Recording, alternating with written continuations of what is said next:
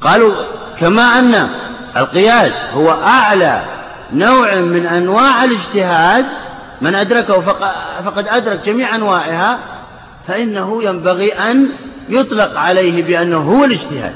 وضح دليلهم؟ أجاب الغزالي وتبعه ابن قدامة هنا فقال نعم. وهو خطأ فإن وهو خطأ يعني هذا التعريف خطأ. لا يمكن أن نعرف القياس بأنه الاجتهاد. لوجود الفارق الخطأ هذا لوجود الفارق بين القياس والاجتهاد. وهذه الفروق من أوجه الوجه الأول. قال فإن فإن الاجتهاد قد يكون بالنظر في العمومات وسائر طرق الأدلة وليس بقياس. نعم هذا الفرق الأول. يقول إن الاجتهاد يطلق, يطلق على جميع أنواع الاستنباطات. معرفة كمعرفتك كون هذا اللفظ عام أو خاصا أو مطلقا أو مقيدا أو مجملا أو مفصلا أو دل بدلالة المنطوق أو دل بدلالة المفهوم. إلى آخر الاستنباطات كونك تعرف هذا هذا اجتهاد هذا اجتهاد وهذا لا يسمى قياسا لا تسمى هذه الاستنباطات قياسا.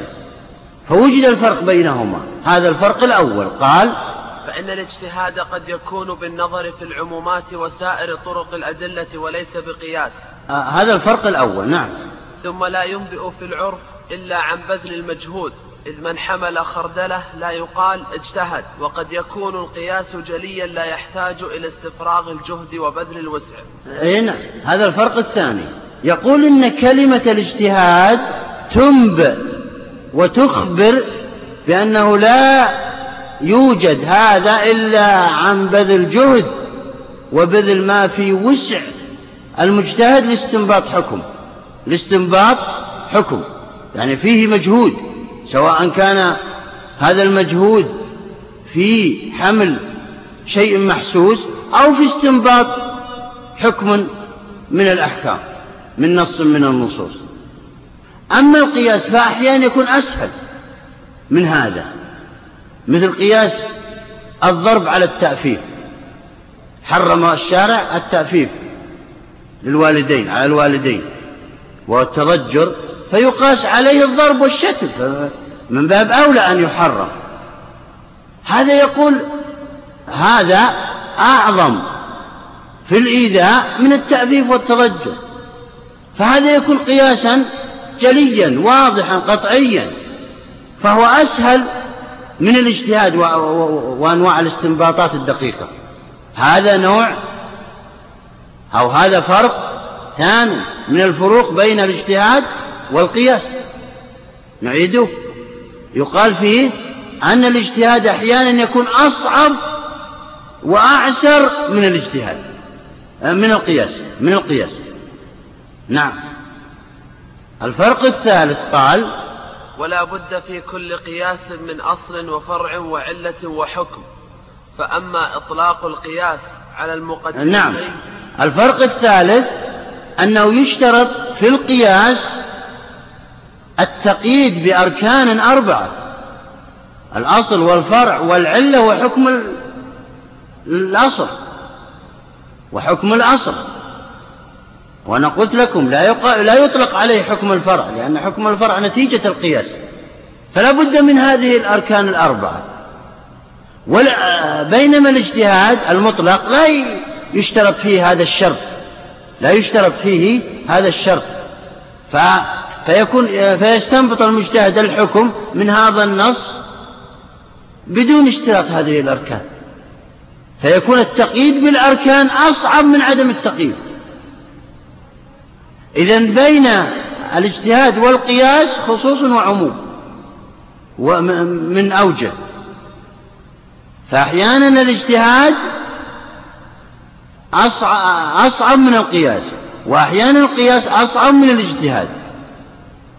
وما دامت هذه الفروق موجودة ومعلومة إذا لا يصح أن نعرف القياس بأنه الاجتهاد لوجود المفارقة بينهما. نعم. أو لوجود تلك الفروق بينهما نعم. ولا بد في كل قياس من أصل وفرع وعلة وحكم. فأما إطلاق القياس على المقدمتين اللتين يحصل منهما نتيجة فليس بصحيح. نعم. هنا أو هذا جواب عن سؤال مقدر وهو أن السائل سأل قائلا إذن القياس يخا القياس الشرعي لما قرر بأنه مكون من أربعة أركان هذا القياس الذي كون من أربعة أركان هو القياس الشرعي وهو مخالف لما عهدناه من الأقيسة المنتشرة عند المناطق. وهما قياس الاقتراني القياس الاقتراني والقياس الاستثنائي. القياس الاقتراني هو أن توجد مقدمة كبرى زائد مقدمة صغرى تساوي النتيجة. هذا يسمى القياس الاقتراني عند المناطق ويستعمل في الشريعة لكن بحذر. مثل كل مطعوم ربوي. والزائد الأرز مطعوم. النتيجة أن الأرز ربوي يعني يجوز لا يجوز الترأب فيه. هذا قياس يسمى. وهو يسمى أحيانا تحقيق مناط. سماه بعض العلماء تحقيق المناط كما سيأتي التفصيل فيه. أما القياس الاستثنائي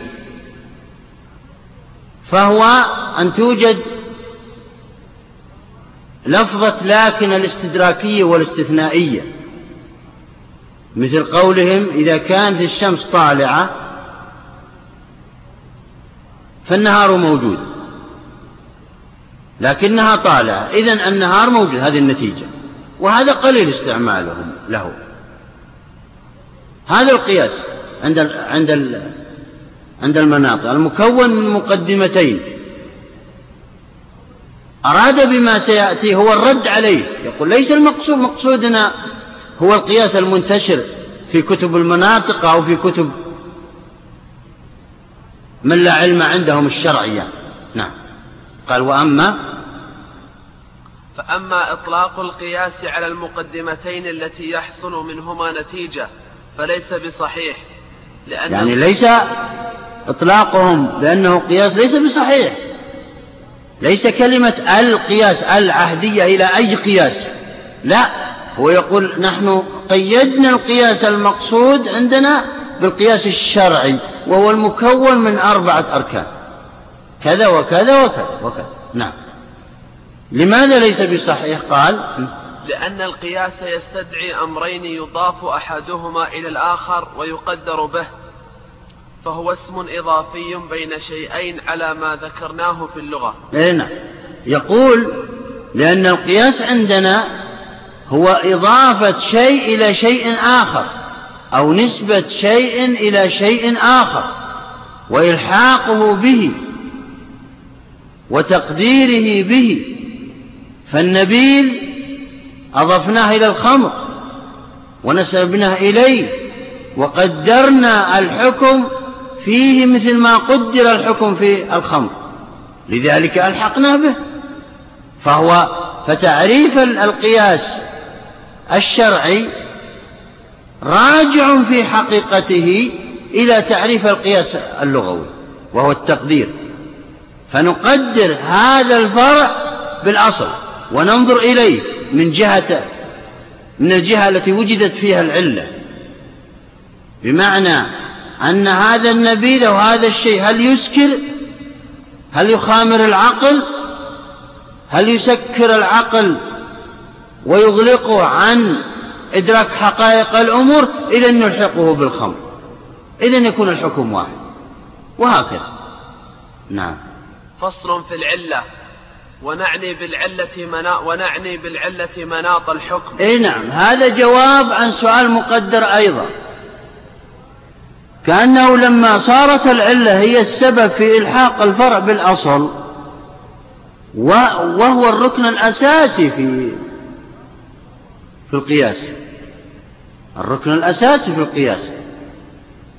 أراد الآن أن يبين هذه العلة وأن يدقق فيها بصورة أوسع لأن العلة في الشريعة المتعدية وهي المقصودة بالقياس بالنسبة للعلة القاصرة التي لا نفع فيها كالعالم والعابد. هكذا قال العلماء كالعالم والعابد بالنسبة للعابد يعني. فالعابد الذي يصوم النهار ويقوم الليل هذا يسمونه علة قاصرة بمعنى ما نفع إلا نفسه. ما نفع غيره. لكن العالم الذي قد لا يصوم تطوعا. لكنه مشتغل في الشريعة بيانا وتوضيحا وتأليفا إلى آخر وتدريسا و هذا هذا نفعه متعدي لما وجد لمن وجد في عصره ومن وجد في العصور التي ستأتي إلى قيام الساعة. انظروا إلى كتبهم الآن. لها على ألف سنة. ومع ذلك كأنهم أمامنا الآن يأمروننا وينهوننا. هذا هو البقاء الصحيح. لذلك يسمون العالم علة متعدية بمعنى نفعها زاد وبسببها آه، ألحق آلاف المؤلفة من الفروع تبعا لهذا الأصل. فصارت الشريعة عامة وشاملة لكل حادثة. وردت على من قال بأن الإسلام حل بأن الإسلام قاصر عن حل القضايا المتجددة. لذلك ذهبوا إلى القوانين الوضعية. لذلك القياس اعتمد عليه ثلاثة أرباع الفقه. فمن لم يعرف لا يعتبر فقيها إنما يحفظ ممكن. نعم. لذلك تجدون العالم كما قال كثير من العلماء اشتغاله بالعلم أعظم من اشتغاله بنوافل الطاعات إلا الجهاد في سبيل الله. فتجدون الشارع أو العلماء رتبوا التطوعات. أول التطوعات الجهاد ثم نفقته ثم طلب العلم وتعلمه وتعليمه. ثم بعد ذلك تأتي الصلوات النوافل الرواتب وغيرها ثم الصوم الصوم وغيره من التطوعات طبعا.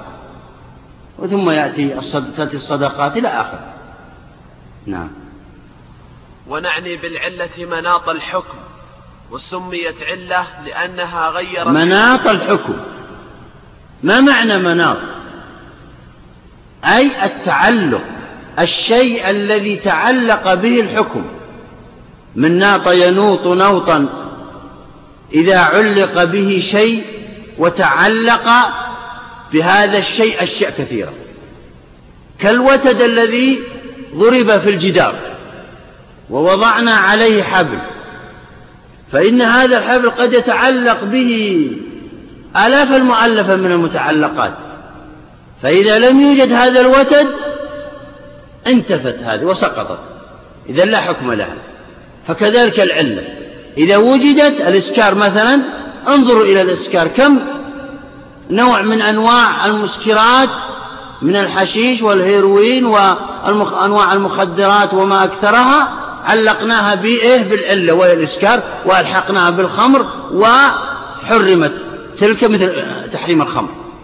انظروا إلى حديث عبادة بن الصامت في الأشياء الستة لما حرم الترابي في في في البر. ألحقنا بهذا بسبب كون مكيلا أو موزونا أو مقتاتا أو مدخرا ألحقنا بهذه العلة كثيرا من الأطعمة وقلنا لا يجوز الترابي فيها.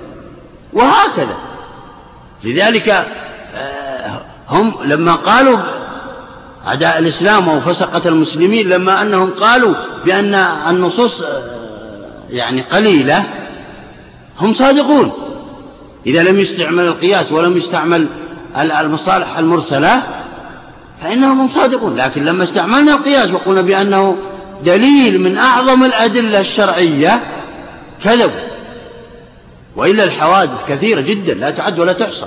من أول ما أنزل الوحي إلى قيام الساعة لا شك لا شك في ذلك. لكن لما استعمل القياس وأطال العلماء في تفاصيله آه، رد عليه لذلك العارف بالقياس كالمجاهد في سبيل الله. طبعا المجتهد في جميع الأحكام كالمجاهد لكن العارف بالقياس بإمكانه يعرف جميع أنواع الاجتهادات بسهولة ويسر أيضا. نعم. سمي مناط الحكم وهو ما يتعلق به حكم الفرع. المقصود هنا حكم الفرع. مناط حكم الفرع أي تعلق به حكم الفرع. إذ لولا العلة لما أثبتنا للفرع حكم حكما مهما كان. نعم. وسميت علة لأنها غيرت حال المحل أخذا من علة المريض لأنها اقتضت تغير حاله. نعم قد يقول قائل لماذا؟ ما دام أنها مناط الحكم لماذا سميناها علة؟ قالوا لشبهها بعلة المريض لأن العلة عند المريض قلبت حالة من حال الصحة إلى السقم من القوة والنشاط إلى الضعف. فكذلك هنا هذه العلة غيرت هذا المشروب من كونه حلالا إلى كونه حراما. فكونه مسكرا غيرت لكن كيف نعرف أنه مسكر؟ هل يأتي شخص ويشرب فإذا سكر ثم أنت أخبرنا بأنه مسكر؟ لا. وضع العلماء علامات لكون هذا المشروب مسكرا أو غير مسكر وهو الانتباذ وهو الزبد يظهر فيه زبد والانتفاخ وكون له صوت ورائحة ويسمى الاشتداد. قالوا إذا اشتد أي وجدت هذه الصفات. عرفنا أنه مسكر. نعم.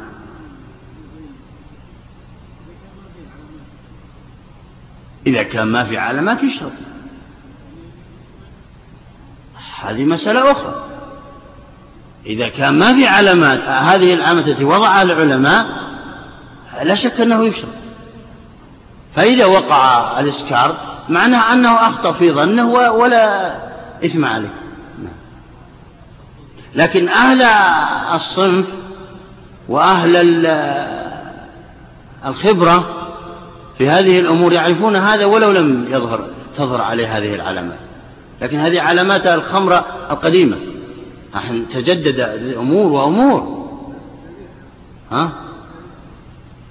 الرائحة نعم في رائحة وفي كذا وكذا. يعني بإمكانكم تسألون شخص قد جرب وتاب؟ نعم يلا. أخذا من علة المريض لأنها اقتضت تغير حالة. والاجتهاد في العلة على ثلاثة أضرب. تحقيق المناط للحكم وتنقيحه وتخريجه. نعم. الاجتهاد في العلة هو أهم أنواع الاجتهاد في القياس. لذلك العلة المتعدية قلنا لكم بالنسبة للعلة القاصرة التي لا تتعدى إلى غيرها كالعالم بالنسبة للعابد. لذلك اهتم العلماء في العلة هذه. فأفاض هنا وبعد حجية القياس عاد الكلام إليها وهي مسالك العلة. لذلك اشترط في العلة فقط خمس وعشرين شرط ستأتينا إن شاء الله. ليس كل شيء يصلح أن يكون علة. إذ لو صلح كل شيء يكون علة لكان كل العلماء لكان كل إنسان صلح أن يكون عالما. لكنها لكن العلماء دققوا فيها في هذا في هذه العلة خاصة. هنا يقول والاجتهاد في العلة على ثلاثة أضرب. يعني أحيانا تكون العلة سهلة ميسرة. يعرفها أي شخص طالب العلم طالب للعلم. أحيانا تكون العلة لا يعرفها إلا من هو أعلى من الأول. أحيانا تكون العلة لا يعرفها إلا من فاق أقرانه في العلم ودقق فيه ومن أصحاب الذكاء الخارق وهذا هو وهذه هي التي ينبغي أن آه، تكون في الاجتهاد وهو يسمى القياس الظني أو الخفي وسيأتينا تحقيق المناط تنقيح المناط تخريج المناط وسيأتينا كل قسم بأمثلته. فقال أولا تحقيق المناط. نعم. أما تحقيق المناط فنوعان. أولهما لا نعرف في جوازه خلافا ومعناه أن تكون القاعدة لا نعلم في جوازه خلاف خلافا. طبعا إذا قال لا نعلم معناه أنه أنه احتاط لنفسه. لا يعلم هو قد يكون فيه خلاف. هذه العبارة يأتيها بعضهم للاحتياط. ولكن إذا قال أجمع العلماء على هذا النوع فإنه قد يأتي عالم آخر ولا يقر بهذا. والحقيقة أن العلماء أجمعوا على هذه المسألة وهو أن تحقيق المناط الذي سيأتي تعريفه قد أجمع عليه أهل الشريعة وأهل الشرائع السابقة أيضا. ما نوع هذا؟ قال أن ينص أن تكون القاعدة الكلية متفقا عليها أو منصوصا عليها. ويجتهد في تحقيقها في الفرع. أي نعم. يقول تحقيق المناط نوعان. النوع الأول أن ينص الشارع على القاعدة الكلية أو يجمع العلماء عليها. فيقوم المجتهد ويتأكد هل هذه الجزئية تلحق بتلك الكل بالقاعدة أم لا. هذه وظيفته. وهي أسهل الوظائف. أسهل الوظائف. هو لم يبذل جهد بتعيين الأصل ولم يبذل جهد بتعيين العلة. وسيأتينا بذله هناك في الأنواع الأخرى. وإنما جهده هو شيء بسيط وهو أن يتأكد هل هذه الجزئية أو هذه الصورة تدخل تحت تلك الكلية تحت تحت جزئيات وصور تلك الكلية أم لا. وورد وأورد أمثلة على هذا لتصوير المسألة. فقال ومثاله قولنا في حمار الوحش بقرة. لقوله تعالى فجزاء مثل, فجزاء مثل ما قتل من النعم. نعم. فيقول المثل واجب والبقرة مثل. نعم. هنا إذا صاد المحرم حمارا وحشيا فإنه يجب عليه مثله. هذه قاعدة. هذه قاعدة نص عليه الشارع. فجزاء مثل ما قتل من النعم. هنا نص على ال على ال على القاعدة. لا داعي للاجتهاد فيها. انتهى الأمر. فإذا قتل شيئا فإنه يجب عليه مثله. يأتي المجتهد فيجتهد. لهذا العام الذي قتل هذا الصيد وهو الحمار الوحشي. ما هو مثله؟ قال إن الذي يقاربه في الشبه وفي الجسم حتى في الأكل أحيانا هو هي البقرة. فعليك أن تذبح بقرة. كفدية كجزاء صيد. ألا هنا المقدمة الأولى. نعم اقرأ يا شيخ أساس يكون بالنص. فيقول المثل واجب. نعم. والبقرة مثل فتكون فيقول المجتهد المثل واجب للنص عليه. وأنا ويقول المجتهد أنا عندي أن البقرة مثل. ها؟ والبقرة مثل فتكون هي الواجب. نعم. فالأول معلوم بالنص والإجماع. الأول معلوم بالنص والإجماع وهو أنه عليه مثله. بنص القرآن وأجمع عليه ومستند الإجماع هو هذه الآية ها؟ فالأول معلوم بالنص وهذه المقدمة وهذه المقدمة الأولى نعم. وهو وجوب المثلية. نعم. أما تحقيق المثلية في البقرة فمعلوم بنوع, بنوع من الاجتهاد. اي نعم. يعني يقول إن عندنا مقدمتان. المقدمة الأولى هي القاعدة الكلية التي نص عليها أو أجمع العلماء عليها وهي وجوب المثلية. المقدمة الثانية هي التي ثبتت بالاجتهاد وهي أن أننا ألحقنا هذه البقرة بهذه الكلية وأن, وأن مثل الحمار الوحش هي البقرة فيجب عليك بقرة. نعم. أما تحقيق المثلية في البقرة فمعلوم بنوع من الاجتهاد. ومنه الاجتهاد في القبلة. نعم. كذلك من الأمثلة. كذلك من الأمثلة. الاجتهاد في القبلة. إذا اختلط على الإنسان الأمر كان مسافرا فلا يدري أين القبلة. ومنه الاجتهاد في القبلة فنقول وجوب التوجه إلى القبلة معلوم بالنص. نعم. أما أن هذه جهة القبلة فيعلم بالاجتهاد. وكذلك نعم. يعني بمعنى اختلط عليه الأمر فهو عالم للقاعدة وهو اشتراط التوجه إلى القبلة في الصلاة. لا صلاة إلا إذا توجه إلى القبلة. لكن كون هذه قبلة أو تلك هذا هو الذي وقع فيه الاجتهاد. فإذا قرر وغلب على ظن أن هذه الجهة هي القبلة صلى وصحت صلاته ولو بان بعد ذلك أنه صلى لغير القبلة لا يعيدها كما قال كثير من العلماء واختلف العلماء في هذه المسألة كما تعلمون على أربعة أقوال. هل يعيد أو لا يعيد؟ بعضهم قال إن إن إنه إذا توجه إنه إذا آه، اكتشف فيما بعد أنه صلى لغير القبلة آه، فلا يعيد مطلقا. وبعضهم قال إنه يعيد مطلقا. والبعض الثالث يقول إنه يعيد إذا اكتشف أنه أن قفاه هو الذي توجه إلى القبلة. إذا اكتشف و يعيد سواء خرج الوقت أو ما لم يخرج. المذهب الرابع يقول إذا خرج الوقت لا يعيد أما إذا لم يخرج فإنه يعيد إلى آخره فهذا مسألة لكن المسألة آه، كمثال لتحقيق المناط. فهو القاعدة منصوص عليها الآن. ولكن المجتهد اجتهد هل هذه هي القبلة أو تلك؟ هذه راجعة إليه. نعم. وكذلك تعيين الإمام والعدل ومقدار الكفايات في النفقات. أي نعم وكذلك تعيين الإمام. يعني بمعنى أن أنه لا بد للأمة الإسلامية من إمام. هذه قاعدة. لا صلاح لأي أمة إلا بإمام أعظم. فإذا لكن هل زيد يصلح أن يكون إماما أو عمرو؟ هذه راجع إلى المجتهدين.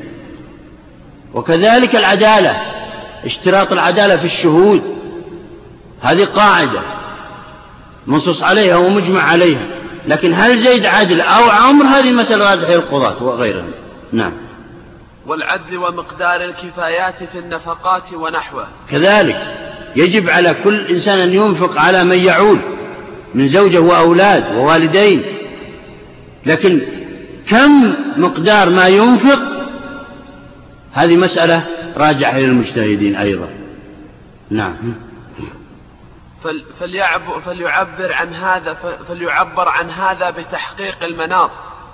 إذ كان إذ كان معلوما لكن تعذر معرفة وجوده في آحاد الصور. نعم، يعني بمعنى أنه يعبر عن هذه المسائل وعن هذه الأمثلة بتحقيق المناط. يعني نحقق العلة في هذا الفرع أو في هذه الصورة أو في هذه الجزئية. هل, هل هي موجودة فيها؟ فنلحقها في القاعدة الكلية. لا توجد فيها؟ لا نلحقها. لا نقول أنها من جزئياتها. نعم. إذ كان معلوما يعني معلومة القاعدة الكلية لدينا ومعلوم المناط فيها. يعني المصلحة جلب ما فيها من جلب مصلحة أو دفع مفسدة معلوم. نعم. لكن تعذر معرفة وجوده في آحاد الصور. نعم. فاستدل عليه بأمارات. نعم. فاستدل عليه بأمارات وعلامات. أمارات وعلامات أن هذه البقرة تشبه ذلك الحمار الوحشي. أن جهة القبلة يغلب على ظني أن هذه الجهة وليست هذه الجهة. حتى لو سافر اثنان واختلف وكل واحد يعني غلب على ظنه جهة فإنه يجب على كل واحد منهما أن يصلي إلى الجهة التي غلب على ظنه هو. ولا يكون أحدهما إماما للآخر إذا اختلف في في الجهة. كل واحد يصلي على حسب ما غلب على ظنه وصلاتهما معا صحيحة. ولو قال بعض العلماء ولو صلى كل واحد منهما في قف الآخر. يعني توجه يقول تصح. وهذا من تيسير الشريعة وترخيصه لأن, لأن, لأن أكثر الناس لا يعلمون النجوم ولا يعلمون طرق معرفة الجهاد. فلم يشق عليهم بأن يعلمون يعلموا هذه الأمور. نعم. الثاني ما عرف علة الحكم فيه بنص أو إجماع. نعم الثاني من نوعي تحقيق المناط. يعني بمعنى أن تحقيق المناط نوعان. أن ينص على العلة الثاني نعم. ما عرف علة الحكم فيه بنص أو إجماع.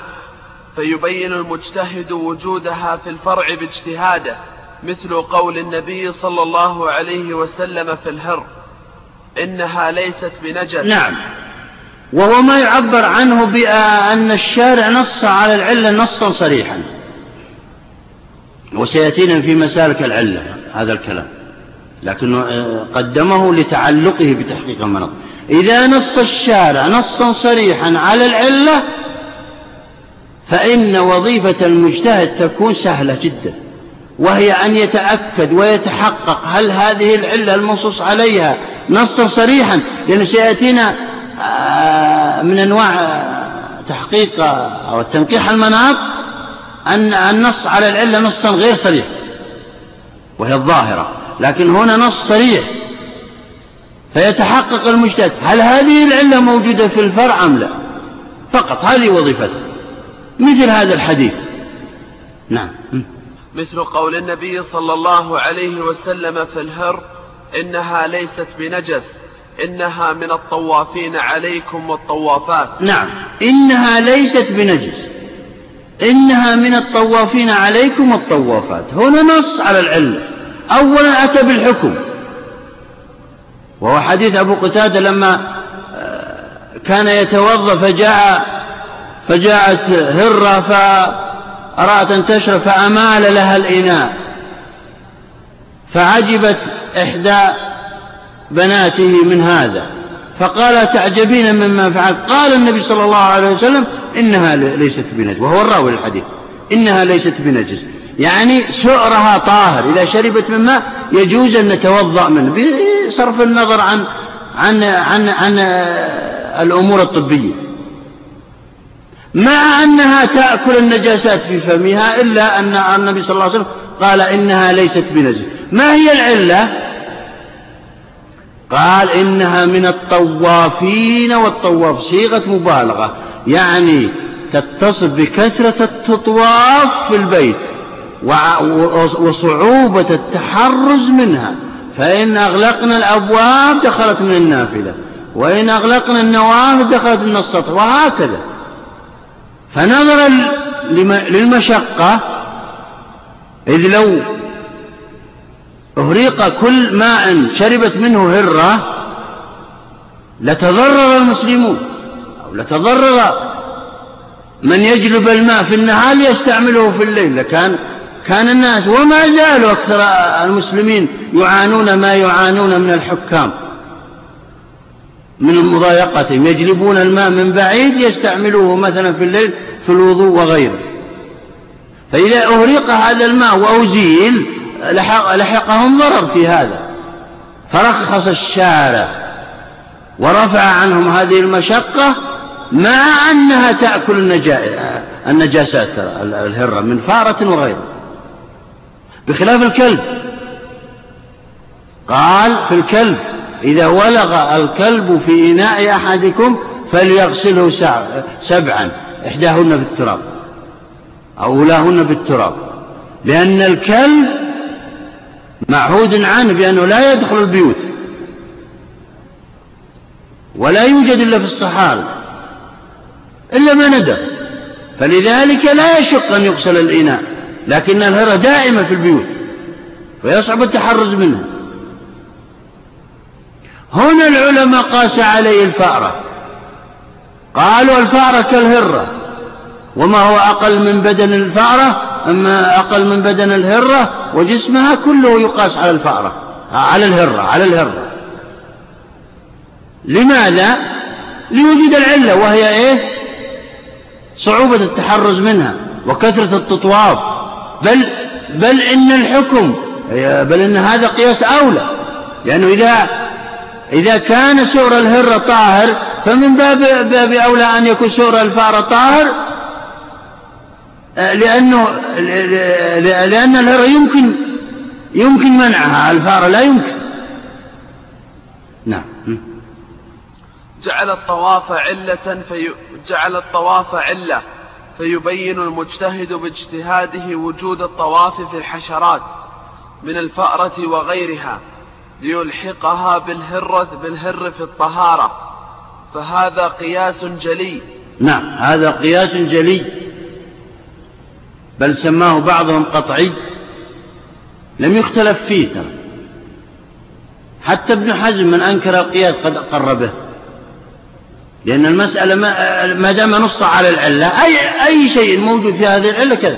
إلا أنه قال فيقاس عليها كثير جميع الحشرات كالفأرة. هل الفأرة حشرة أم غير حشرة؟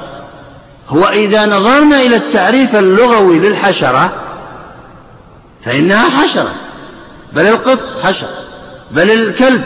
بل الإنسان حشرة. إذا حشر نفسه فيما لا يعنيه. إي نعم إذا نظرنا إلى التعريف اللغوي لل... لكلمة الحاء والشي والراء. أنتم معي؟ الإنسان إذا حشر نفسه فيما لا يعنيه ولم يسال عنه فإنه يسمى حشر لكن بالتعريف الاصطلاحي والعرفي أن الفأرة ليست بحشر بل حيوان يعتبر. نعم.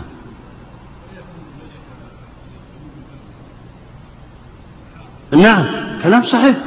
يعني بمعنى أن الشارع أجاز الوضوء من الماء الذي شربت منه تلك الهرة أو الفأرة هذا من باب الترخيص والتيسير للبشر لأن هذا مما تعم به البلو. مما تعم به البلو وهو من أمجد ما تعم به البلو. لأنه ما الفرق بين الهرة والكلب؟ ترى لا فرق. الكلب يأكل النجاسات والهرة تأكل النجاسات. فتنجسه أصلا لو دققنا في المسألة لوجدنا أنها تنجسه أصلا لكن الشارع رفع هذا تيسيرا على الأمة. لأنه يشق عليها أن تمنع الهرة من الدخول أو الفأرة أو غيره. ويشق عليها أن تهدر كل ماء شربت منه. نعم. فهذا قياس جلي. قد أقر به جماعة ممن ينكر القياس. وأما نعم. النوع الأول جماعة ممن ينكر كابن حزم أقر به. نعم. وأما النوع الأول لأن, لأن المسألة تحقيق مناط يعني تحقيق العلة في الفرع فتكون وظيفة المجتهد أيسر وأسهل مما سيأتي من الأعمال له ها؟ وأما النوع الأول من تحقيق المناط فليس ذلك قياسا فإن هذا متفق عليه والقياس مختلف فيه. متفق عليه عند أو بين علماء الإسلام وعلماء الأمم السابقة أيضا. تحقيق المناط في نوعه الأول وهو أن ينص الشارع على العلة أن ينص الشارع على القاعدة الكلية أو يجمع العلماء عليها. فيجتهد المجتهد في إلحاق هذه الجزية بها. هذا اتفق عليه وليس من القياس لأنه لم يختلف فيها القياس اختلف فيه. نعم. والقياس مختلف فيه. وهذا من ضرورة كل شريعة. نعم. يعني بمعنى أنه ضرورة. ضرورة أن تقر به كل شريعة. لأنه لا يمكن. أو لم يرد من الشارع. أو لم يعرف من الشارع في الكتاب والسنة. أو الشرائع السابقة. أن ينص على كل جزئية بحد ذاتها ويأتي بحكمها. بل يأتي بقاعدة كلية. فمن دخل تحت هذه القاعدة؟ آه، لحقه حكمها ومن لم يدخل لا يلحق. هذه عادة الشارع في الأمم السابقة وفي شريعتنا. فيكون ضرورة ضرورة حتى أن الأنظمة إن الله يجعل بالسلطان ما لا يجعل بالقرآن السلطان إذا أراد أن يعمم آه، حكما أو قانونا أو نظاما لا يخالف الشريعة طبعا ولكن العصر آه، يعني جعله يفعله آه، يأتي بقاعدة كلية. يأتي بقاعدة كلية فتعم جميع الناس على طبقاتهم نعم. وهذا من ضرورة كل شريعة لأن التنصيص على عدالة كل شخص وقدر كفاية الأشخاص لا يوجد. نعم. لا يوجد لا في شريعتنا ولا في شريعة الشرع السابقة. بمعنى ينص, ينص على كل فرد من أول ما أتي بدأ بالخلق. ومن أول ما أنزل الوحي إلى قيام الساعة أن فلان ابن فلان سيولد وسيكون عدلا و... هذا لم يرد في الشريعة أو أن نفقتهم ستكون كذا هذا لا يمكن. لذلك الضرورة اقتضت أن أن أن, أن ينص على قاعدة كلية فيأتي المجتهد ويدخل بعض الجزئيات فيها مما تعمها يعمها المناط. نعم. الضرب الثاني تحقيق المناط تنقيح المناط. نعم. الضرب الثاني تنقيح المناط وهو أن يضيف الشارع الحكم إلى سببه فيقترن به أوصاف لا مدخل لها في الإضافة. نعم.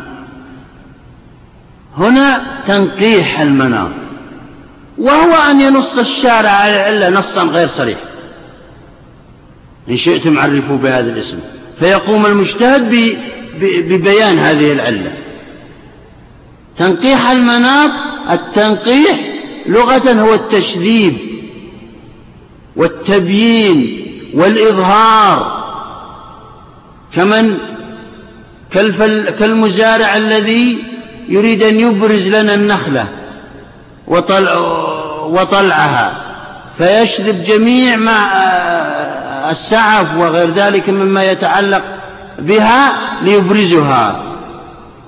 أظهرها وأظهر الثمرة. كذلك هذا المجتهد. يأتي الشارع وينص على العلة. ثم ينص على أوصاف لا تتعلق بالعلة أو بالحكم ليس لها علقة ولكن يشتبه على بعض المجتهدين. فيقوم المجتهد المحقق المدقق فيحذف تلك الأوصاف ليبرز لنا علة الحكم إبرازا ظاهرا واضحا لنلحق بالأصل لنلحق الفرع بالأصل بواسطتها وذلك ليتسع الحكم. حذف تلك الأوصاف ليتسع الحكم لأن الحكم إذا قيد بعدة قيود معناه مضيق لكن إذا حذفت هذه القيود طبعا بأدلة شرعية. لا يحذف المجتهد شيئا من عنده إنما بأدلة شرعية يأتي ويبرز لنا علة واحدة ليتسع الحكم لجميع لأكثر الأفراد كما سيأتي من المثال وهو حديث الأعرابي. نعم. فيقترن به أوصاف لا مدخل لها في الإضافة فيجب حذفها عن الاعتبار ليتسع الحكم. نعم. فيجب على المجتهد أن يحذفها المحقق طبعا ليتسع الحكم حتى يكون الحكم عاما وشاملا لعدة أفراد لآلاف الأفراد. كما سيأتينا من المثال الذي سنطبقه على التعريف. ومثاله قوله للأعرابي الذي قال هلكت يا رسول الله؟ قال ما صنعت؟ قال وقعت على أهلي في نهار رمضان. قال أعتق رقبة. فيقول نعم. هنا لما جاء هذا الرجل قال هلكت يا رسول قال, ما قال ما ماذا صنعت؟ قال وقعت أهلي في نهار رمضان. فقال أعتق رقبة. هنا نص الشارع على العلة. نصا غير صريح. وأتى بأوصاف لا تعلق لها بالحكم. وهذه الأوصاف ثلاثة. هي وصف كونه كون الآتي إعرابيا. هذا الوصف الأول. وصف ذاتي. الثاني وصف الرمضان الذي أتى به هذا الأعرابي من الرمضانات التي عاشها النبي صلى الله عليه وسلم. هذا وصف زماني. الثالث أنه واقع أهله. هل يقيد الحكم بالزوجة؟ أم إذا زنى في نهار رمضان أيضا عليه كفارة؟ هذه وصف ثالث ثلاثة قام المجتهد وحذف تلك الأوصاف بأدلة. فقال نعم. فيقول كونه أعرابيا لا أثر له فيلحق به التركي والعجمي. إيه نعم. الوصف كونه أعرابي كون الآتي أعرابي لا أثر له. لا نقول إن إن إن المواقعة في نهار رمضان إذا كان أعرابيا عربيا فإنه تجب عليه الكفارة أبدا حذفه المجتهد. لماذا حذفه المجتهد؟ لا بد من دليل. ليس كل أحد يأتي ويحذف بالشريعة ويضيف إليها. على مزاجه. قال هنا. لعلمنا أن مناط الحكم وقاع مكلف لا وقاع الأعرابي إذ التكاليف تعم الأشخاص على ما مضى. نعم. يعني يقصد أن, أن القاعدة السابقة وهي القاعدة في العموم وصيغ العموم هناك دلت على أن الأصل أن تلك الصيغ تفيد العموم. الصحابة وغير الصحابة. أن الشريعة وردت لجميع الأمة الإسلامية. من أول ما نزل الوحي إلى قيام الساعة. هذه قاعدة. لما جاء هذا الأعرابي ووصف بأنه هكذا حذفه المكلف. وقال لا آه، يقيد الحكم بكونه إعرابي. فالمواقع المسلم العجمي أو غير ذلك فإن آه، تجب عليه كفارة كفارة الوقاع في نهار رمضان. فتبين أن العلة هي وقاع مكلف في نهار رمضان. وقاع مكلف وهو آه هذا الذي سأل. وسنعرف فيما بعد لماذا آه وصف بأنه مكلف. هذا حذف تلك الصفة بدليلها. نعم. ويلحق به من أفطر بوقاع في رمضان آخر. نعم. إذا حذف كونه واقع الصفة الثانية الزمانية. كونه واقع في في رمضان من الرمضانات التي عاشها النبي صلى الله عليه وسلم. حذفها. ليعم الحكم ويتسع الحكم للأزمنة القاء التي ستأتي إلى قيام الساعة. نعم. ويلحق به من أفطر بوقاع في رمضان آخر لعلمنا أن المناط حرمة رمضان. نعم. لعلمنا أن المناط هي انتهاك حرمة رمضان. انتهاك الحرمة. هذا هذا هو المناط. هذا هو المقصد الشرعي من إيجاب الكفارة على من وقع في نهار رمضان هو أنه انتهك حرمة زمن رمضان.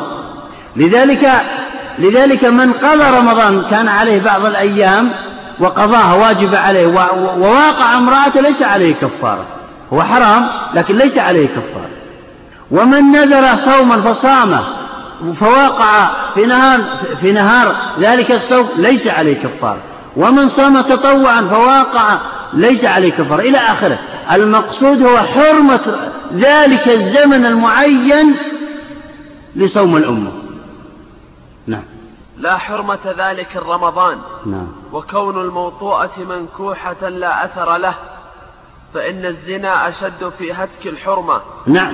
كون الموطوءة زوجته. وقال وقعت أهلي يعني زوجتي. هذا حلفناه أيضا. فالزاني في نهار رمضان عليه كفارة وعليه الحد أيضا. إذا حذف المجتهد ثلاثة أوصاف بأدلتها. ونتج من ذلك أن العلة لمن قال بأن العلة قاصرة لأن اختلف العلماء فيها هنا في العلة. فقال بعضهم إن العلة قاصرة وهي وقاع مكلف في نهار رمضان.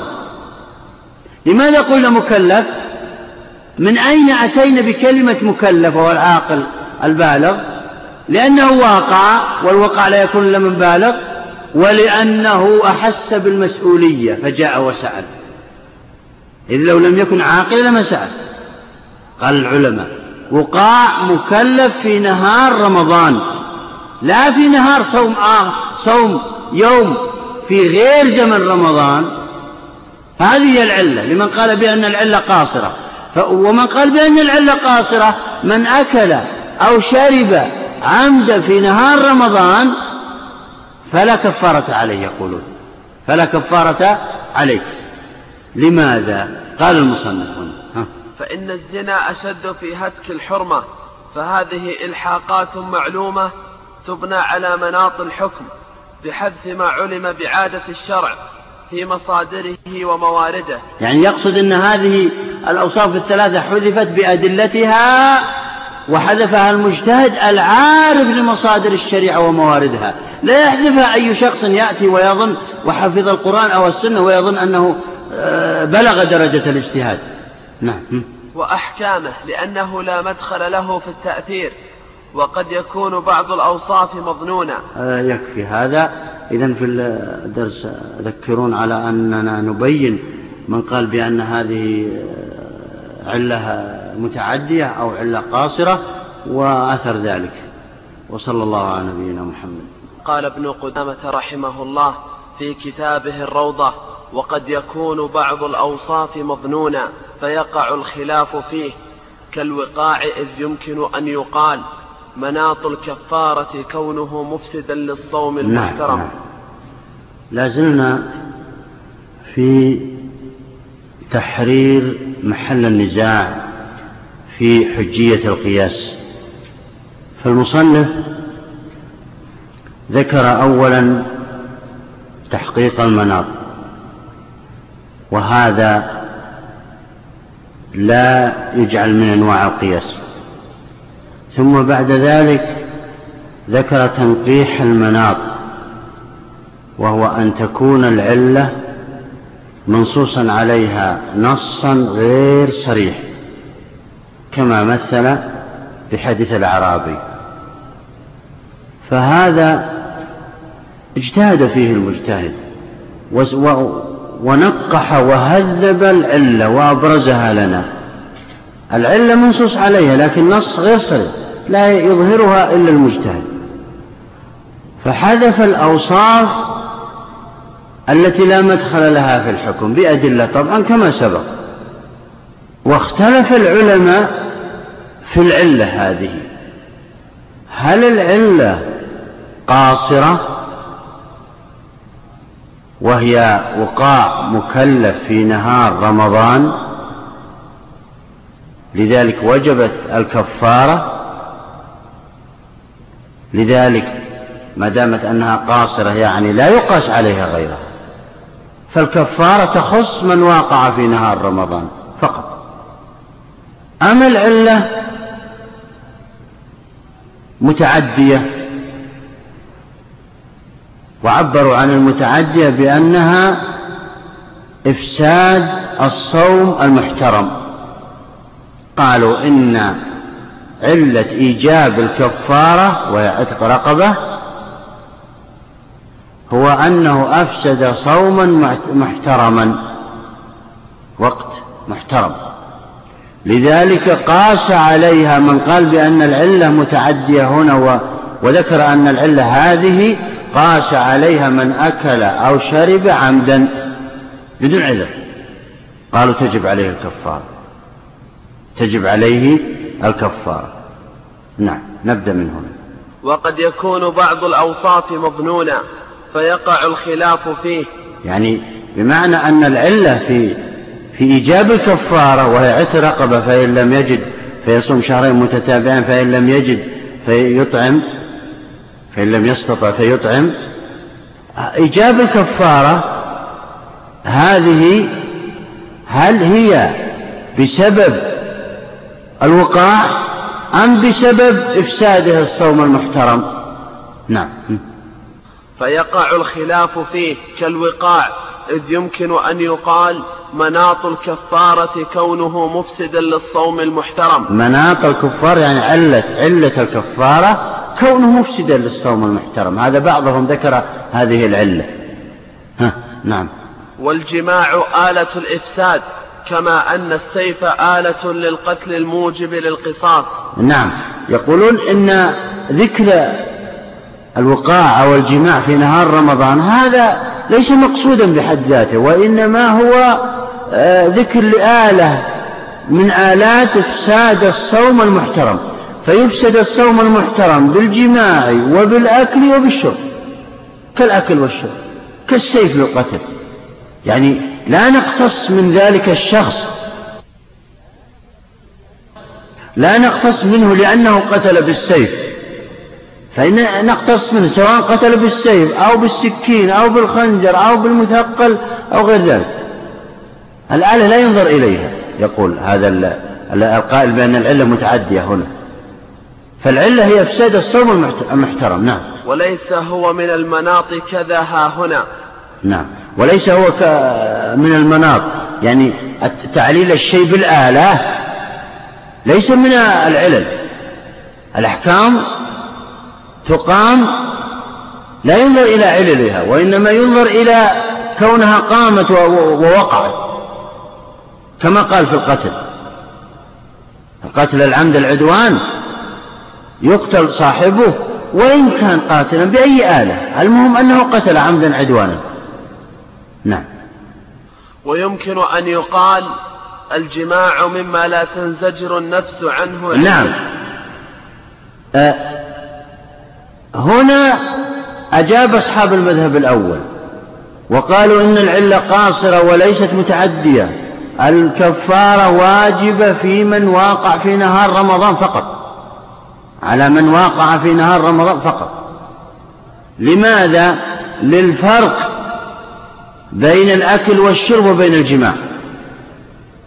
فالجماع قد لا تنزجر النفس عنه. بمعنى أن الكفارة سميت كفارة لأنها تقوى على تكفير الذنب. والجماع قد يقع من الشخص تغلبه شهوته فراعاه الشارع.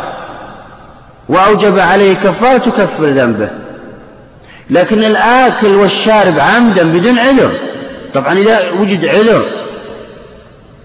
من خوف من خوفه الضرر على نفسه هذا يجب عليه أن يفطر وهي الرخص الواجبة والمندوبة والمباحة كما ذكر.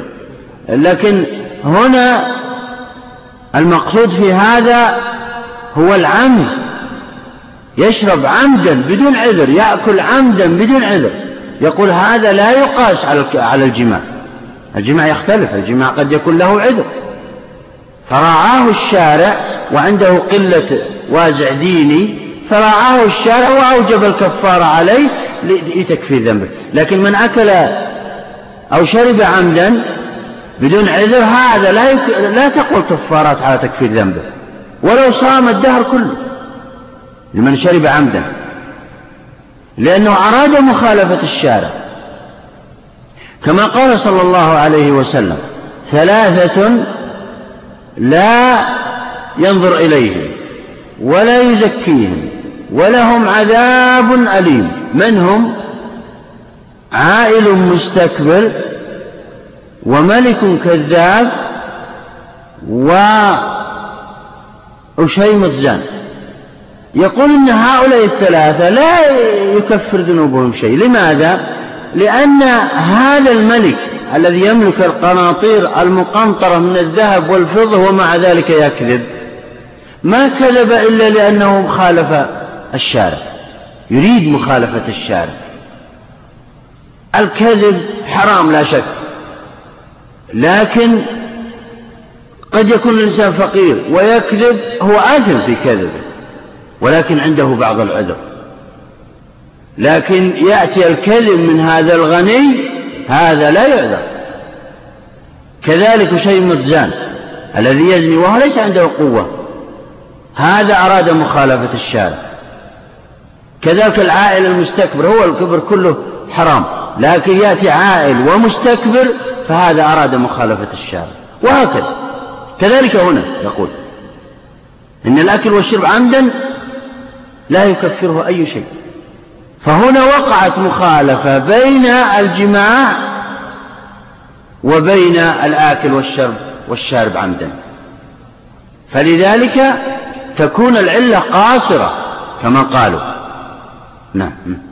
يقال الجماع مما لا تنزجر النفس عنه عند هيجان الشهوة بمجرد وازع الدين فيحتاج إلى كفارة وازعة بخلاف نعم وازعة رادعة. تردعه عن أن يعود وتردع غيره أن يفعل مثل فعله. الجماع قد يعني يكون له بعض العذر وإن كان بعيد لكن قد يكون. لذلك أوجب عليه الكفار وتكفر ذنبه.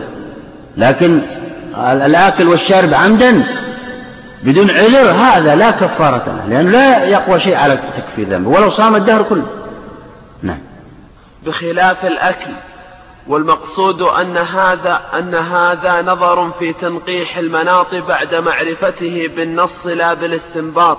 نعم، المقصود يعني من هذا التمثيل أن المجتهد نظر في التنقيح نظر في العلة بعد تنقيحها وتهذيبها وإبرازها. هي منصوص عليها ولكن المجتهد أبرزها لنا ثم بعد ذلك نظر فيها. هذا هذه وظيفته أسهل ممن مما سيأتي. نعم. وقد أقر به أكثر منكر القياس نعم. وأجراه أبو حنيفة في الكفارات. نعم. منكر القياس أقروا به ك... كابن حزم. وهو من المنكرين للقياس أقروا بهذا لماذا؟ لأن العلة منصوص عليها. لكنها لم تظهر. ولا يسمونه قياسا طبعا. ولا يسمونه قياسا. يسمونه من تعميم من تعميم اللفظ يدخل في العموم يعني. آه وأبو حنيفة أيضا أقر مع أن مذهبه لا يقول في القياس والكفارة. كل أبو حنيفة والحنفية كلهم يقولون بعدم جواز القياس في العقوبات سواء كانت آه كفارات أو حدودا أو تعزيرات أو قصاص. الحنفية كلهم لا يقولون بأن بأن يجري فيها القياس. أما الجمهور فقالوا يجري إذا عرفنا العلة. وفصلت هذا في كتاب اللي اسمه إثبات العقوبات بالقياس. كتيب صغير. بينت مذهب الحنفية في هذا. آه قالوا آه قال الحنفي وغيرهم لا لا يجوز فيها القياس لماذا يقولون؟ لأن هذا فيه عقوبة والعقوبة رادعة والرادع لأي إنسان مخفي عنا لا نعلمه. قد يردع إنسان قد يردع إنسانا غير شيء غير ما ردع الإنسان الآخر. وزجرة يعني. فلذلك العلة مخفية فلذلك لا يجوز القياس. أما الجمهور فقالوا يجوز القياس إذا عرفنا العلة. كغيره من الفروع الفقهية. لكن إذا كانت العلة منصوصا عليها نصا غير صريح كحديث الأعرابي هنا فأبو حنيفة والحنفي يقولون بجواز القياس في الكفارة مع أن قاعدتهم يمنعونها هناك. يمنعونها في في العلة المستنبطة. إذا كانت العلة مستنبطة يمنعونها. أما إذا كانت العلة منصوصا عليها وإن كان نص غير صريح فهنا يجوزون. لقوة العلة عندهم هنا. نعم. الضرب الثالث تخريج المناط وهو أن ينص الشارع هذا الضرب الثالث. وصل إذن للمختلف فيه في الأقيسة وهو تخريج المناط. الأول تحقيق المناط يعني العلة منصوص عليها أو قاعدة كلية وظيفة المجتهد سهلة جدا. هي أن يتحقق هل هذه الجزئية تدخل تحت تلك الكلية أم لا؟ وذكرنا هذا. الثاني تنقيح المناط وهي منصوص عليها نص غير صريح إنما أبرزها لنا ثم تحقق من وجودها في الفرق أما تخريج المناط فالعلة ليس ليست منصوصا عليها نصا صريحا ولا نصا ظاهرا. يعني غير صريح. لذلك المجتهد يستنبط ويستخرج العلة في الأصل أولا. هذه وظيفة. الثانية أن يتأكد أن تلك العلة وجدت في الفرع. له وظيفتان شاقتان. لأن, لأن ليس كل شيء يصلح أن يكون أصلا وليس كل شيء يصلح أن يكون وصفا وعلة وليس كل شيء يصلح أن يكون فرعا. فكل هذه اجتهادات من المجتهد البالغ درجة الاجتهاد. هذا هو القياس الخفي الذي اختلف العلماء فيه. إذا قيل اختلف العلماء في القياس هو القياس التي علته مستنبطة. المقصود هنا العلة المستنبطة وليست المنصوص عليها. نعم. الضرب الثالث تخريج المناط وهو أن ينص الشارع على حكم في محل ولا يتعرض لمناطه أصلا كتحريمه شرب الخمر والربا في البر. نعم. هنا مثل بمثالين من الكتاب والسنة. فحرم الخمر لكن لم يتعرض للمناط للعلة يعني. فاستنبط المجتهد العلة ما هي؟ قال هي الإسكار. فاجتهد هل يوجد الإسكار في النبيذ أو غيره من المشروبات والمأكولات؟ فإذا, فإذا وجد في أي جزء جزئية من الجزئيات والصور آه، ألحق هذه الجزئية بالخمر. وهكذا. كذلك البر. حرم الربا في البر في حديث عبادة بن الصامت فعلل المجتهد علة تحريم الربا في البر فقال لكونه مكيلا أو موزونا أو مقتاتا أو مدخرا أو مطعوما آه، اختلف في العلة. لنأخذ واحد مما عل به الجمهور وكونه مكيلا. فألحق كل المكيلات الأرز والذرة وغير ذلك آه، قالوا لا يجوز الترابي فيه والخضروات والفواكه لمن علل بأنه كونه إيه؟ آه، مكيلا أو موزونا أو معدودا فإنه يدخل أيضا. أما من علل كونه مدخرا أو مقتاتا قال يجوز الترابي في الخضروات والفواكه لأنه ليس مدخر يفسد إذا أدخر وهكذا. فاختلفوا في العلة وأثر هذا الاختلاف في الملحقات. نعم. فيستنبط المناط بالرأي والنظر. فيقول حرم الخمر لكونه مسكرا فيقيس عليه النبيذ وحرم الربا في البر لكونه مكيل جنس فيقيس عليه الأرز وهذا هو الاجتهاد القياسي الذي وقع الخلاف فيه. نعم هو أراد من بيان تحقيق المناط وتنكيح المناط وتخريج المناط وهو العلة يعني التمهيد للدخول في هل القياس حجة أو ليس وما هو القياس المختلف فيه؟ قال إن المختلف فيه هو القياس الخفي القياس الظني التي علته مستنبطة. ما سبق من من النوعين السابقين علة منصوص عليه. واضحة جلية. أو قد لا تكون جلية آه، صريحة وإنما هي ظاهرة لكثير من المجتهدين. لكن هنا في النوع الثالث العلة خفية فاستنبطها المجتهد فتأكد أيضا وظيفة أخرى هل توجد في الفرع أو لا وهكذا. نعم. فصل في إثبات القياس على منكريه نعم. بدأ الآن ببيان أقوال العلماء في حجية القياس. اختلف العلماء في هذه المسألة على ثمانية أقوال. هل القياس حجة أو ليس أو ليس بحجة.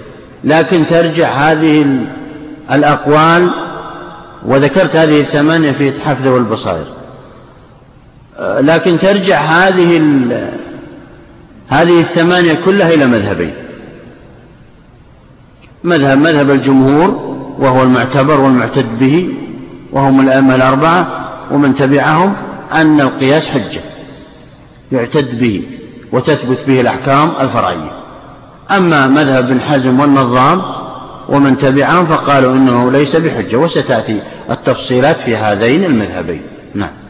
قال بعض أصحابنا يجوز التعبد بالقياس عقلا وشرعا لقول أحمد رحمه الله. قال بعض أصحابنا طبعا هذا من التعصب المذهبي وإلا هذا مذهب الجمهور مذهب الأئمة الأربعة كلهم. فقال يجوز التعبد. ما معنى التعبد بالقياس؟ أي أن نتقرب إلى الله بعملنا بالحكم الناتج عن طريق القياس. يعني بمعنى قسنا النبيذ على الخمر فإن نتجنب النبيذ تعبدا لله رجاء لثوابه ومخافة من عقابه هذا التعبد. ولو عبر بالحجية لكان أولى. يعني أن أنه يحتج بالقياس. والحجية والتعبد متلازمان. لا فرق بينهما. أحدهما يلزم من, من الثاني. فلم نتعبد وبيان التلازم يعني لم نتعبد بالقياس إلا لكونه حجة. ثم نقول وإذا كان حجة فإنه يجوز أن نتعبد بما نتج عنه. إذا فيه تلازم بينهما. لذلك بعضهم عبر بالحجية وبعضهم عبر بالجواز. هل يجوز أن نعمل بالقياس أو لا؟ وبعضهم عبر بالتعبد وغير ذلك من التعبيرات التي تعني أو ترجع إلى معنى واحد. نعم. قال قال بعض أصحابنا يجوز التعبد بالقياس. يعني هذا مذهب الجمهور ولكن التعصب المذهبي أضافوا إلى أصحابهم. نعم. قال بعض أصحابنا يجوز التعبد بالقياس عقلا وشرعا نعم. لقول أحمد رحمه الله. عقلا وشرعا يعني بأدلة عقلية وأدلة شرعية بمعنى أن العقل السليم أجاز العمل بالقياس والشرع ونصوصه وما ورد من سيأتينا إن شاء الله الأدلة المفصلة قد أمر بالعمل بالقياس. نعم. لقول لقول أحمد رحمه الله لا يستغني أحد عن القياس. هو كلمة اللام هنا ليست تعليلية يعني بمعنى الاستدلال على أن القياس حجة بقول الإمام أحمد. لا يجوز الاستدلال بأي بقول أي إنسان مهما كان. وإن بلغ درجة الاجتهاد لا يجوز أن نستدل بقوله. إنما نستدل بما ورد من في الكتاب والسنة. هذا الوارد. لكن ذكر هذا آه تأسيا أو اقتداء بالإمام أحمد. لأن الإمام أحمد آه روي عنه روايتان. بعضهم يقول أنه لا يجيز القياس ولا يعتمد في الأدلة. وبعضهم يقول بأنه بل يعتمد لهذه العبارة. وسيأتينا الكلام عن هذا. لا يستغني أحد عن القياس. أي المقصود بالأحد هنا هو المشتغل بالشريعة المشتغل بالفقه المجتهد يعني. لا يمكن لأي أحد من المجتهدين أو من الأشخاص أن يبلغ درجة الاجتهاد وهو لا يعرف القياس لأن ثلاثة أرباع الفقه مبني على القياس. طيب ما معنى يجوز؟ يجوز التعبد. لماذا لم يقل يجب؟ لأن لأن الإنسان أو المجتهد يجوز له أن يعمل بدليل القياس وأن يعمل بدلالة خبر الواحد أو المصلحة أو أي دليل اختار رجحه.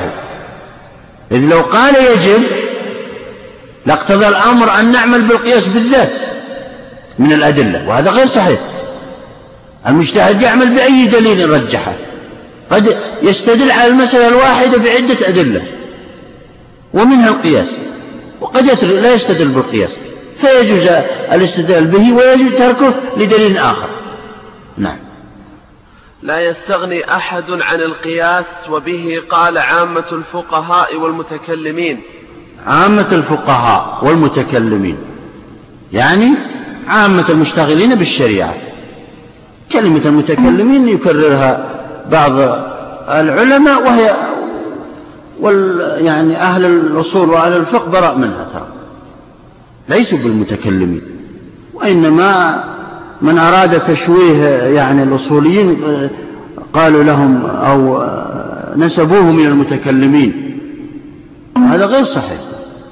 الأصوليون هم الفقهاء لا فرق بينهم. لا يمكن لأي إنسان مهما كان يستدل لأي مسألة فرعية إلا إذا كان عالما بالأصول.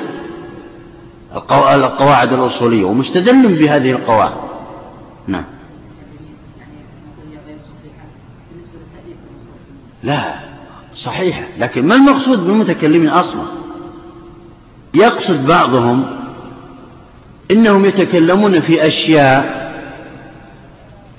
لا أثر لها في الفقه ولا في أي يعني نوع من أنواع الفنون الشرعية يعني الفن أو, أو, أو العلوم الشرعية.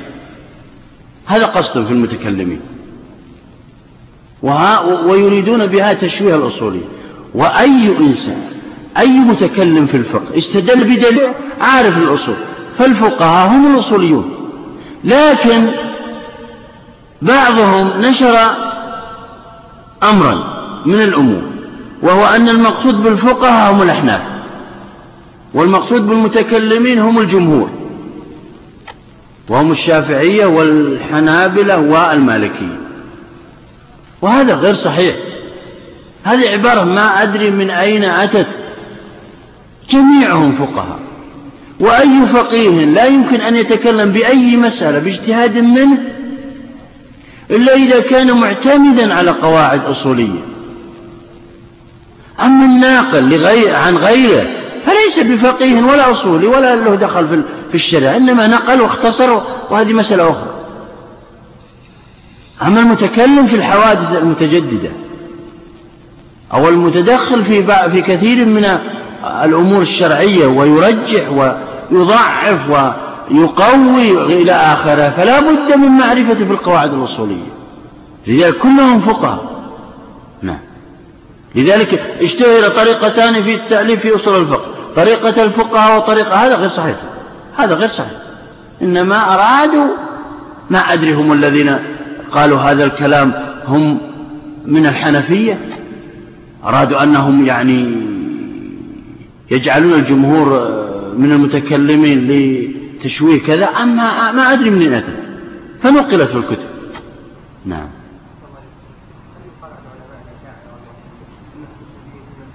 اي نعم. أكيد. أنهم أصوليون في مذهبهم. يقال عنهم ذلك.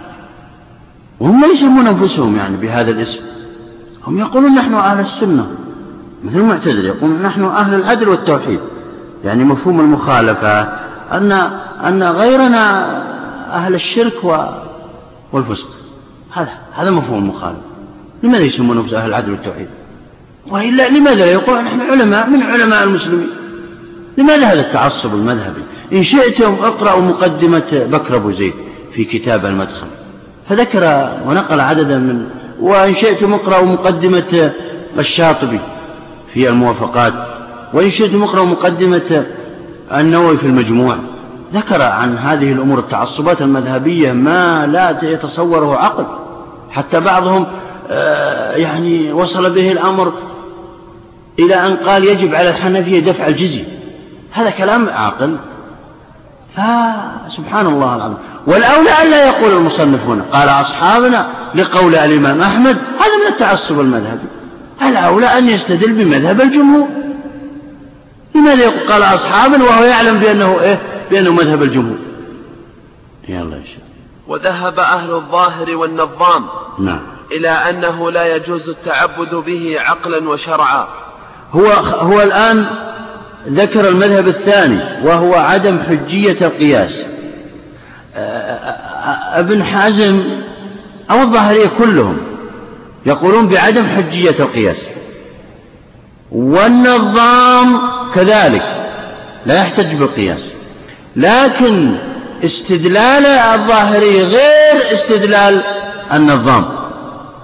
فالنظام يقول إن العقل السليم يمنع من استعمال القياس في الشريعة العقل السليم. يعني استدل بالعقل. وضرب أمثلة ستأتينا إن شاء الله. أما ولم يستدل بأي نص من النصوص. أما الظاهرية فقد قالوا إن القياس ليس بحجة شرعا ونصا. يعني استدلوا بآيات وأحاديث ستأتي إن شاء الله استدلوا بها على عدم حجية القياس. ولم يستدلوا بالعقل. لذلك المصنف لو رد أمر أن النظام أنكره عقلا وأن الشريعة لا تأتي بخلاف العقل كما قال هو سيأتينا إن شاء الله كلامه. آه وأن الظاهرية أنكروه شرعا ولم يستدلوا به عقلا ولم ينكروه عقلا. حتى لأن الظاهرية دائما لا يستعملون العقل في الشريعة. يقولون لا مدخل للعقل في الشرعية قاعدة عندهم. لذلك أنكروا القياس وأنكروا المفاهيم كلها. نعم. وقد أومأ إليه أحمد رحمه الله فقال يجتنب المتكلم في الفقه هذين الأصلين. المجمل والقياس. إيه نعم. هذه الرواية الثانية. على أن الإمام أحمد إيه، عنده رواية ثانية أنه ينكر القياس. أومأ ما, ما معنى أومأ هي بمعنى أشار أشار لكن أشار أصرح منها. أومأ بعيدة. لذلك عبر المصنف بهذا التعبير كتعبير أو نقل هذا التعبير عن أبي يعلى في العدة. أومأ يعني إشارة بعيدة إلى أن القياس ليس بحجة كقول الظاهرية. وأخذ وأخذوا هذا الإيماء من قوله ولم يصرح إنما من قوله يتجنب المتكلم في الفقه المجمل والقياس. لا شك أنه لا يستدل بالنصوص المجملة. لأن الواجب في المجمل أن إيه؟ أن نتوقف فيه حتى تأتي قرينة ترجح أحد الأمرين كما سبق لنا. المجمل ما معناه هو اللفظ. الدال على معنيين فصاعدا لا مزية لأحدهما على الآخر. وهو اللفظ المشترك. كالقرء.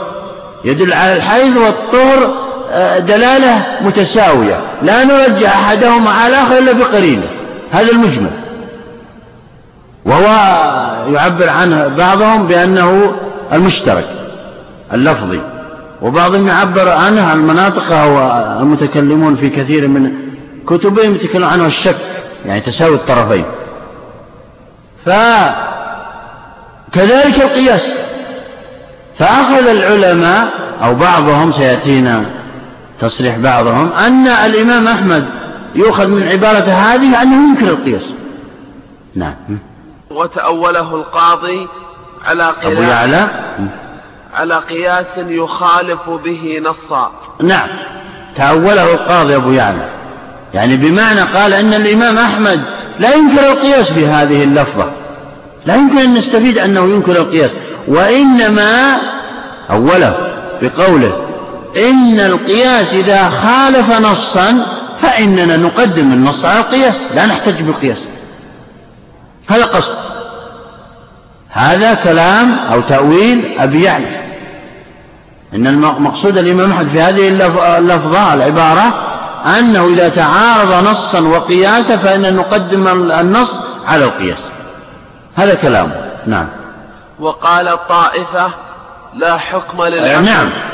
لكن بعض الحنابلة كتلميذ أبي يعلى أبو الخطاب ما ارتضى هذا التأويل من شيخه أبي يعلى؟ يقول أبدا إن إن للإمام أحمد رواية أنه ينكر القياس ويشير إليها ويومي إليه بهذه اللفظة يتجنب المتكلم في الفقه المجمل والقياس. وتأويل, وتأويل آه، شيء ما ارتضى تأويل شيخ اقرأ ال ال ال الهامش. قال القاضي في العدة ما نصه. وهذا محمول على استعمال القياس في معارضة السنة فإنه لا يجوز. وقال مثل ذلك ابن عقيل كما نقله عنه الفتوحي في شرح الكوكب المنير بل قاله والظاهر خلافه ولم يعلل ذلك. وكلام القاضي وابن عقيل هو الصواب وذلك لأن الإمام أحمد يستعمل القياس كثيرا. لماذا تركت كلام أبي أبو الخطاب؟ أحسن الله إليك. كما نقله الفتوحي في شرح الكوكب المنير ولم يرتضي ذلك أبو الخطاب في التمهيد بل قال والظاهر خلافه ولم يعلل ذلك. أي نعم يعني يقصد لما نقل كلام شيخ أبي يعلى قال تأوله بأنه إذا خالف القياس نصا فإننا نترك القياس ونعمل بالنص. قال أبو الخطاب الظاهر خلافه يعني أن الإمام أحمد رواية في إنكار القياس.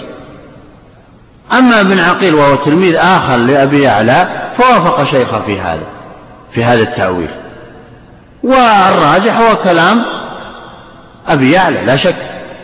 لماذا؟ لأن الإمام أحمد قد استدل بالقياس في كثير من الفروع في كثير من الفروع وهو من أصوله. فكيف ينكره في هذه الرواية؟ نعم يلا وقال الطائفة لا حكم للعقل فيه بإحالة ولا إيجاب لكنه في مظنة الجواز. فأما التعبد به شرعا فواجب. أي نعم. هؤلاء قالوا إن العقل لا يدل على جواز القياس على وجوب القياس ولا على منعه. إنما العقل يجيزه في بعض الحالات. ولكن الشارع أوجبه أوجب أن نتعبد بالقياس. هذا مذهبهم. طبعا الفرق بينه وبين مذهب الجمهور ما, ما هو؟ الفرق أن الجمهور قالوا يجوز العمل بالقياس والعمل بغيره. إن وجد, إن وجد دليل أقوى منه وأولى منه عند هذا المجتهد أو ذاك. أما هنا يقول لا إنه إذا وجد القياس فيجب العمل به شرعا من قبل الشارع أوجبه واستدلوا بالآيات التي ستأتينا. فاعتبروا يا أولي الأبصار. يقولون هذا أمر؟ والأمر المطلق يقتضي الوجوب كما سيأتينا إن شاء الله في الدلالة. نعم. فأما التعبد به شرعا فواجب. وهو قول بعض وهو قول بعض الشافعية وطائفة من المتكلمين. وجه قول أصحابنا أن تعميم الحكم واجب ولو لم يستعمل القياس.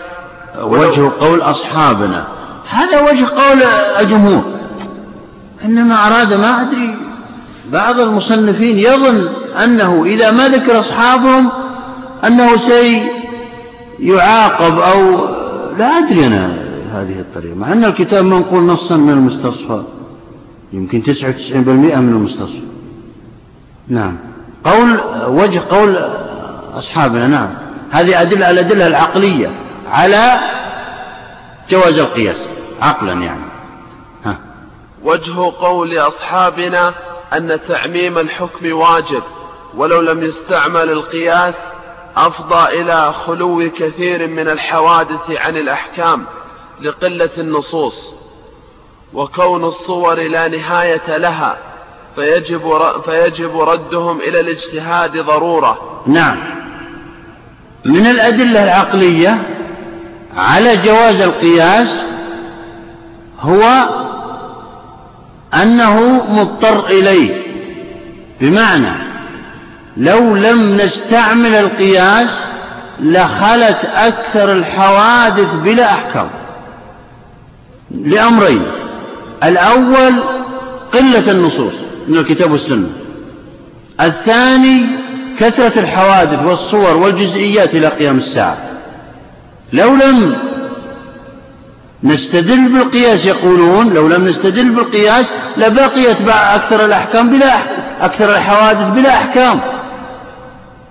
وهنا يصدق كلام أعداء الإسلام أن الإسلام عاجز عن حل القضايا المتجددة. هذا كلامهم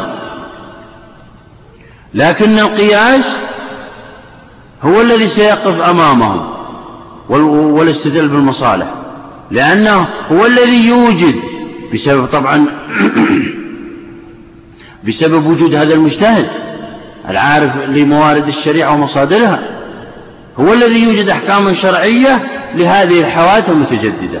لذلك لذلك الإمام أحمد قال لا يستغني أحد عن القياس والإمام الشافعي يقول لا من لم يعرف القياس فليس بفقيه هذا لم يصدر من فراغ بعد تتبع واستقصاء واستقراء جميع النصوص وجدوا أن النصوص قليلة جعلها الشارع كقواعد كلية المجتهد يلحق بها كثيرا من من الجزئيات.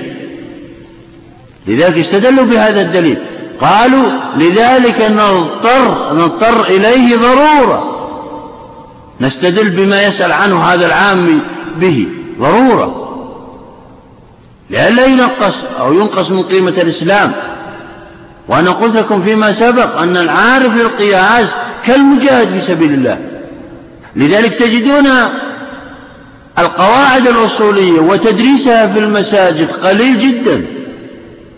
وهو وهي مادة من عرض المواد.